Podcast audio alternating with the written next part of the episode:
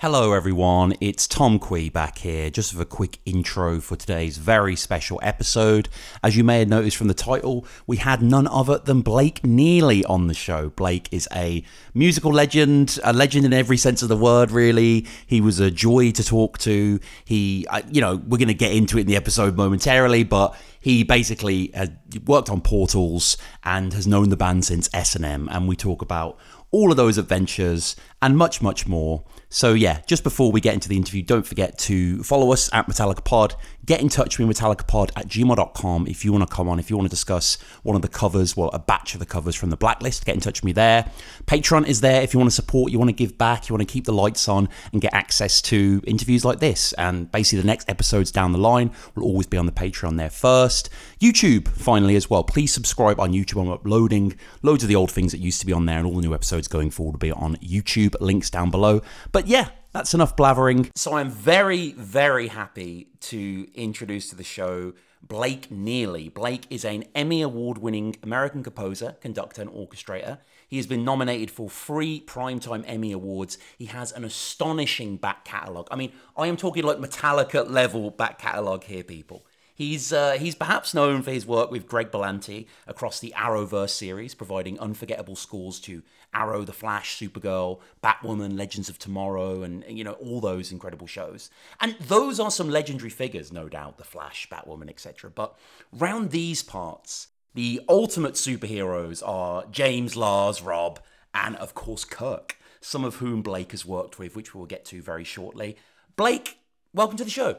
Thanks. Thanks for having me. So, I just want to talk a little bit about your musical origins before we get onto your work with Metallica and, of course, Portals. I, have been reading a little bit, and I, you know, saw you naturally had a lot of classical influence coming through your parents and, and stuff like that, and piano and, and teaching yourself.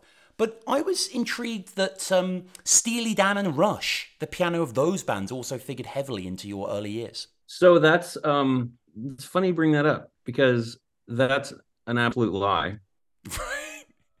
a friend of mine got me back about a year ago for a prank I did on him by changing my Wikipedia page and not telling me about it. and I just discovered this a month ago and I don't know how to change it back. I would I, I would actually say that I am reverse inspired by Rush and Steely Dan. Hopefully they're not listening to this, but uh, yeah, I, I just can't I've got to find someone that can change the Wikipedia page back because that's not what it was. Okay, fair enough. I mean, I had lots of stuff here about all my favorite piano Steely Dan songs, but we don't need to get into that. Um, another major influence on you and, you know, on me, on pretty much the whole world, John Williams. John Williams is a big influence, is that right? Huge. I was eight years old. I was a big classical music buff, uh, freak. You know, as early age, my parents gave me the records and I would, you know, fake fake conduct in front of the mirror and um and I went to see Star Wars when I was eight years old, and I sat there in the theater and I thought, I've never heard this music before, this orchestral music. Mm. Maybe it was written specifically for the film. So I asked my parents, I said, Well, yeah, it's written by this man named John Williams. And and I thought, well, then that's a job. That has to be someone's job. I want that job. And that's what kicked me off on this lifelong adventure of wanting to be a composer and you know i i discovered you just looking at portals and just seeing all the people that were involved in the record and just basically you know to be honest seeing who had a blue you know who, who was highlighted in blue who i can click on who i can research. But it was fascinating to me to go back through the history and to learn that you've had a long relationship with metallica. So i was hoping you could just explain how a disney internship led to michael kamen and and you know how, how did that all come come together yeah, so I got a uh, a friend of mine in college. His dad worked at Disney. Uh, I went to college in Texas, rejected from the music school. So I mm-hmm. thought I've got to figure this out myself. This friend had wanted me to spend the summer in LA, so he he asked his dad if he could get me an internship at Disney in the music department. So we did, and that was the door that really opened for me because then I started after I graduated. I got a job at Disney, um, and it led to meeting lots of composers, and one of them was Michael Kamen, the great Michael Kamen, who did uh, Mr. Holland's Opus and Robin Hood, of course. and he was, I was leaving Disney, and he was looking for someone that could put his scores together for a concert tour. Hmm. So I took on the job, became very close with Michael, and we. It was like 1999, and he called and he said, uh, "Blakey, he was the only person that ever called me that. I've got a I've got a gig I'm doing with this little band called Metallica. Are you aware of them?" I think we all know Metallica. And he said, "Okay, I'm going to send you a couple of charts to orchestrate." And you're an orchestrator, right? And I'm like, I said, sure, even though I hadn't done it. I was right, right. So I get this chart, and what orchestration is is it's figuring out what which instruments are going to play which lines in the music. So the, the music's all written, of course, it's Metallica's music. And then Michael done an arrangement, which is music that'll play behind the Metallica song. And then as an orchestra, it's my job to figure out what instruments are going to play that arrangement. And I knew we had an orchestra. So I did this and he loved it. And he sent me four more. And then suddenly I find myself in San Francisco to do the big concert Mm. that was going to turn into the record S and M, which we all absolutely adore Oh my at this point, and just celebrated what was it, uh, 20th anniversary. Yeah, yeah, yeah. Um, so we're there rehearsals. We're there for about a week, and you know, you kind of get to know the band. Even though these are behemoths in my life, these you know, to even meet these guys was crazy. And we were sitting at lunch one day, and I got seated next to Kirk, and started figuring out that this guy had the same interests that I did. He loved classical music. His warm ups on his guitar are all like Bach related. Mm. Um, just a phenomenal musician, and we kind of geeked out together and got along great. And we had a really fun time doing the San Francisco show, the New York show at Madison Square Garden, which for a 30 year old is like crazy fun. Um, so that was the kickoff. That's how I met them. That's that's the work we did, and uh, that was sort of the kickoff of my orchestration career. I, I found an interview that you did around the time, and I thought it was quite interesting what you said, where you just basically saying that, you know, whether it be Michael Kamen or Vangelis or Beethoven or Metallica, it's all music. I mean, can you just elaborate on that a little bit? I will add to that uh, the Kit Kat commercial song, Britney Spears, Madonna, Steely Dan, all- even maybe, like Steely Dan, and Rush. and Why Rush. not? Um, it's all music. It's all it all comes from the same eight notes, Yep. the same instruments. You know, it it's all music that someone cared about and wanted to put forth into the world. And some of it we love and some of it we don't. And that's fine. That's like, you know, I like I like steak and you might be a vegan. Mhm. So it's all music. I mean it to this day. I don't know where you found that interview, but I, I still mean it. Yeah, I think it was on a, a Vangelis fan site because I, I know obviously you work with Vangelis, Yeah. which uh, which yeah, I mean we Well, talk, talk, talk about Talk that as about well. another monster. Yeah, yeah. Oh my god, some kind of monster there, definitely. So, um, what was the relationship with Kirk, and maybe if there was any with the band, sort of from S and M up until Portals? Because that is like, you know, we just talked about the 20th anniversary, and we had S and M two as well. Like, was there any kind of you know communique in that time? Or Well, where I really hit it off with with the band was uh, there are two things that stick out. We they always come out to Ecstasy of Gold, as you know, Mhm. Ennio Morricone, and we didn't we hadn't prepared it, so we're there at rehearsals, and I think it was Lars that said, you know, can we hear Ecstasy of Gold? And Michael's like, oh, we didn't prepare that, and I, I'm on it. So I go to Amoeba Records in San Francisco, and I Mm. find the Good, the Bad, and the Ugly CD, and I go back to my brothers who I'm staying with, and I just spend all night doing what's called a takedown, which is where you listen to the orchestral performance and you just write down who's playing what. And so I spend all night on it. I'm like, I've got to cover this.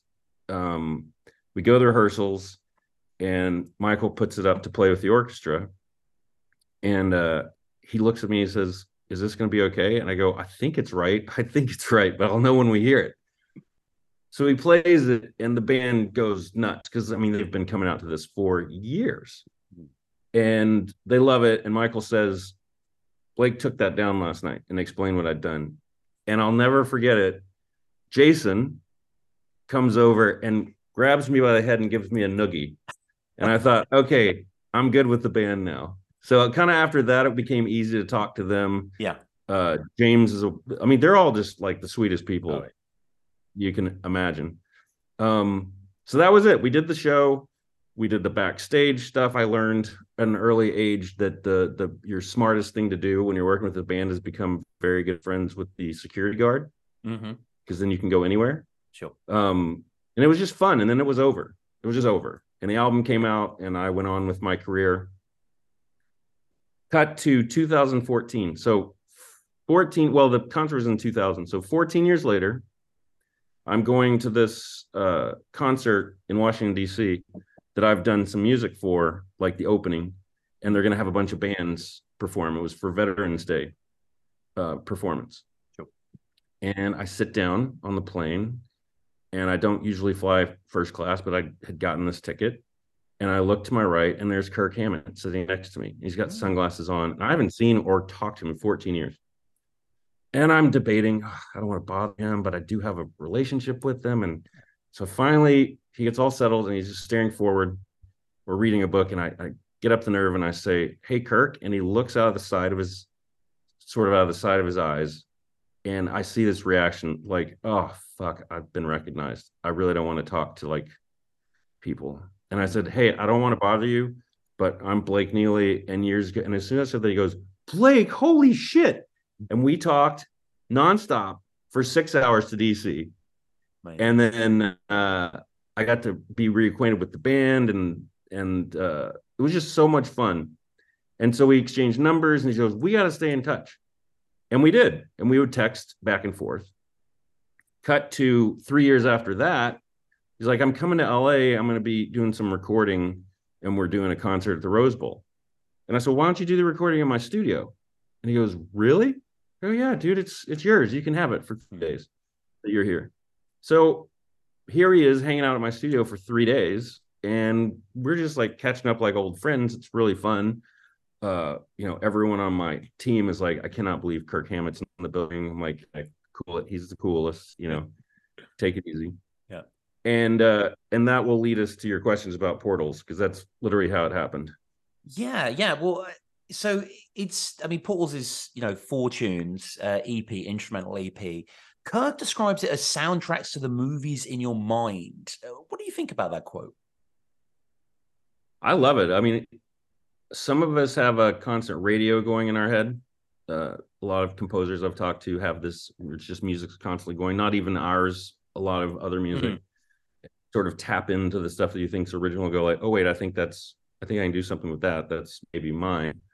And I think that he's such a visual person. You know, he's got this huge collection of monster. Oh yeah, I think he has the biggest collection of monster memorabilia, monster movie memorabilia. it wouldn't surprise So I would yeah. imagine that he kind of, yeah, it's crazy huge, and it goes on tour.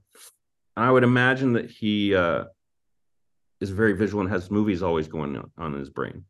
So when he spoke to me about uh, when he was there in the studio, then he said he was going to take this collection that he has, and I think it was going on tour or as an installation somewhere, and he wanted to put music to it. So as you're seeing this, you're also hearing what he hears in his brain when he sees this uh you know these images. And Yep. so he kind of talked about it. I said well play me something. And he starts playing this thing. And i go dude that's awesome. That should be like orchestral with your guitar. That should be everything. I mean we could i could do that for you. Like let me do an arrangement. So here i'm going back to like what michael started doing for them which is take your music and put additional stuff behind it and create a a, a bigger piece. And so we spent those three days while he was doing something else in the other. He was working on the record, Hmm. but he would send me tracks and then I would incorporate it. And by the end of that three days, we had this this piece, Portals. So, so you're you're across all of Portals, not just Maiden and the Monster.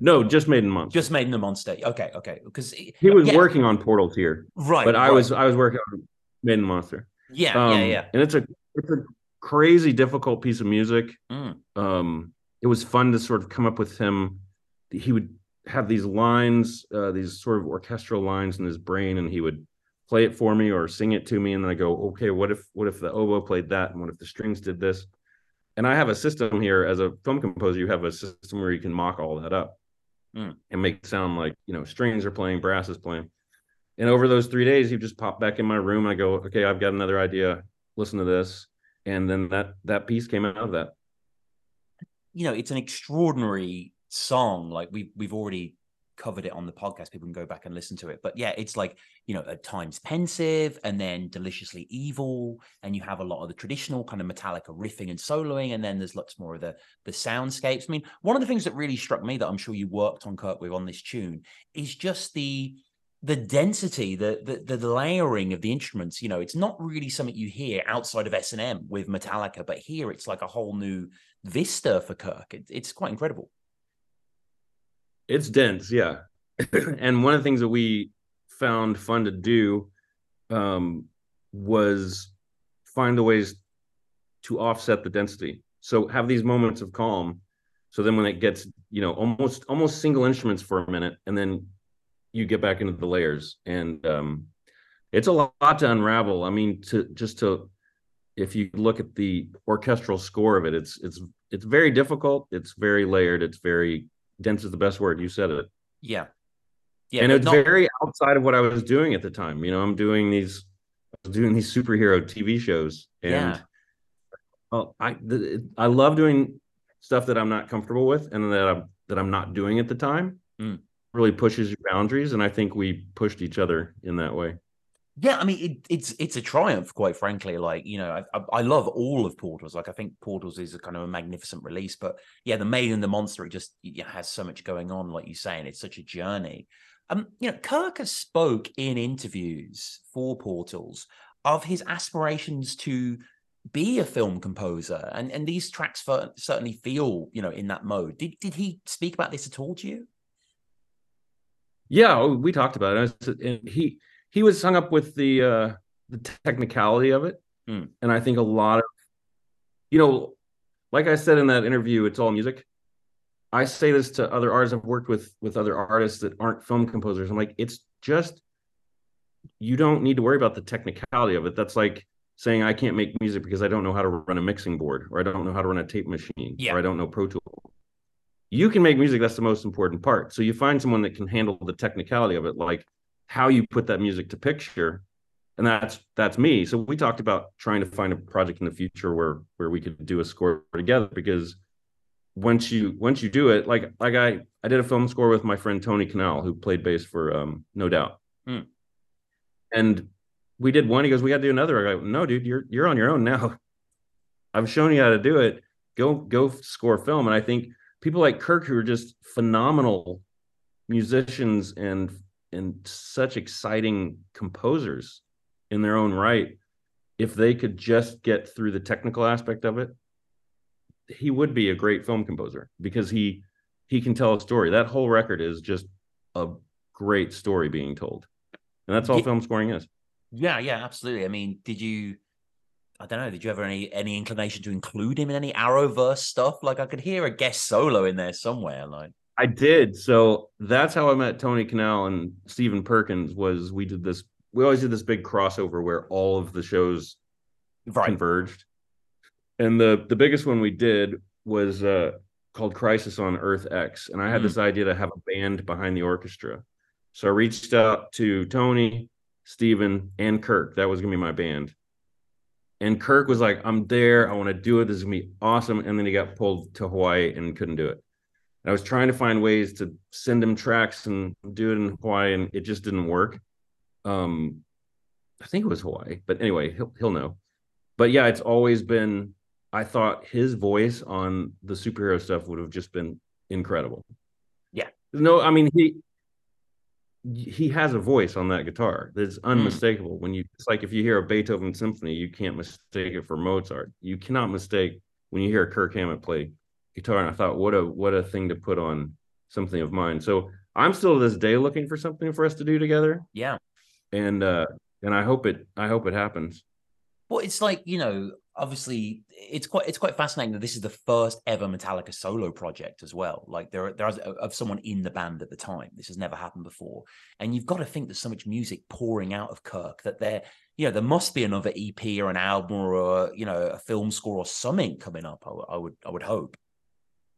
I'm sure he told me same as me. He said I, I write every day. I write every day, hmm. and I I play guitar for hours a day. I write all the time. I record it. So, you know, just like the Prince vaults, I'm sure there are Yes. vaults, Kirk's barn that we would all love to hear. Um, on, on Metallica as well, I'm just interested. Did you get a chance to listen to S and M two, and what did you think of that whole uh, orchestral metal kind of rendition? I did not listen to it. Okay, well, it's very good. It's very I, good. I have not listened to it. yeah. Oh, excellent! I will listen to it. I think I was. I think you know, there's a part of me that I lived S and M mm. one. I hear and there's a party that goes, I don't know, because what if it's better? And I, that sounds terribly selfish of me, but I just, uh, you know, it's like I was there in the moment. But if you're saying it's great, I'm going to listen to it because I'm a massive fan of the band. Yeah, yeah, it's. Uh, I think I think a, a, particular track you might find interesting is um, they cover this futurist composer that I'm sure you're aware of, Alexander Mosolov, and they do a song called Iron Foundry, which is very much Whereas the majority album is it's the orchestra accompanying Metallica. That's a song where Metallica accompany the orchestra, and it kind of turns oh, on its head a little bit. So, so yeah, that that that is really worthwhile. But um, but yeah, no, Blake. Again, I really appreciate you coming on. I've I've been yeah, I want to learn as much as possible about portals. Is there any other stories from the studio that you feel uh, us Alphabetallica listeners need to know with Kirk? Well, what's what's really funny is we got to San Francisco and Michael Kamen was always a showman. He just just was, but he's having to conduct this hundred piece orchestra behind the loudest band in the world, and and every once in a while, you know, like Kirk would come over or Jason would come over, and Michael would turn around and interact with them. But this was incredibly hard music and a lot to follow, you know, to be aware of as a com- conductor. So we figured out Michael needs someone just to say like when he turns around and gets distracted and comes back where are we in the music mm. and so there's a if you if you ever go back to the mtv videos from that show there's a guy dressed in all black kneeling down between michael and lars and that's me and if michael would turn around i would just i had another another person on the team was in the back and they would radio to me what bar we were on and i would simply point to the bar. So when Michael turned back around, he'd know exactly where we were, which is a fun little history moment. And I'm trying to be as still as possible because you don't want to notice that there's someone there. But what's hilarious is Lars is also to my right and he would fuck with me. So if I ever looked at Lars, he would just smash the cymbal next to my ear as loud as possible. So by the by the time concert came, I'm putting earplugs in, and uh, it was just fun. And I, am sure Lars remembers it, but I don't have any touch with with those guys. No, no, no. But no. Kirk and I, Kirk and I were laughing about it when we when we reconnected, and he's like, "Yeah, you were that guy that just got messed with."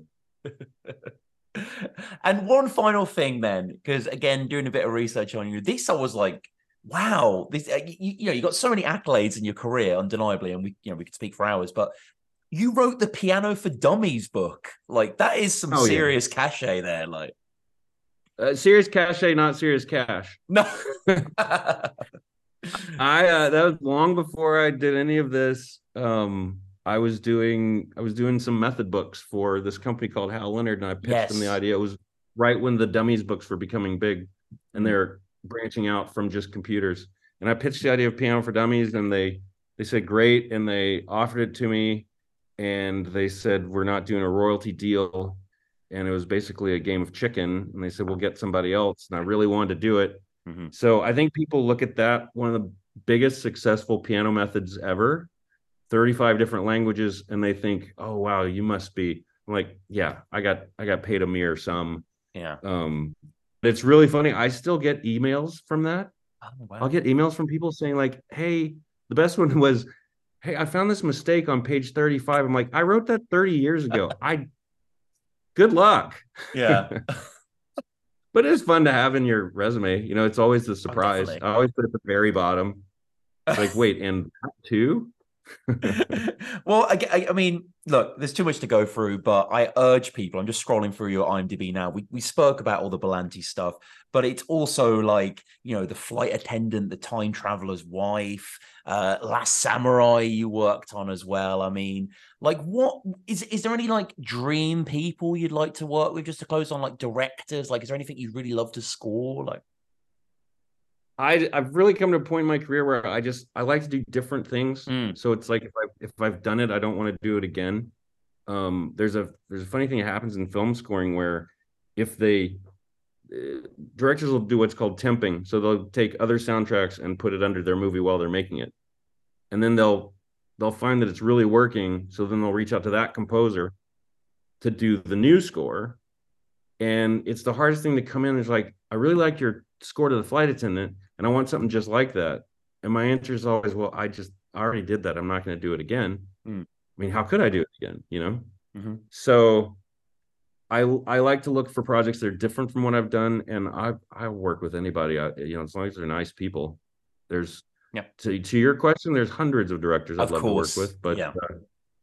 uh, um, I've I've been very blessed in getting to do lots of different things, as you as you say from the Oh. credits. It's like so many different things, and then to add to that, being able to work with these superheroes of my my childhood, Metallica, and Mhm. you know it's a very diverse career and i love it. So it's hard for me to answer what i'd like to do because i, I feel like i've done it all.